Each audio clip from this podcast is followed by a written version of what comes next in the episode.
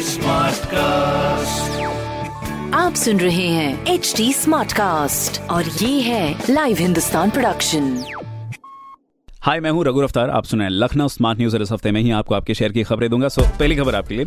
Lucknow university और America की वर्मोर university के स्टूडेंट्स एक दूसरे की संस्कृति और सभ्यता से होंगे रूबरू। दूसरी खबर नाइट कर्फ्यू में दे दी गई है दो घंटे की ढील। अब सुबह सात बजे से रात दस बजे तक खुले रहेंगे बाज़ार।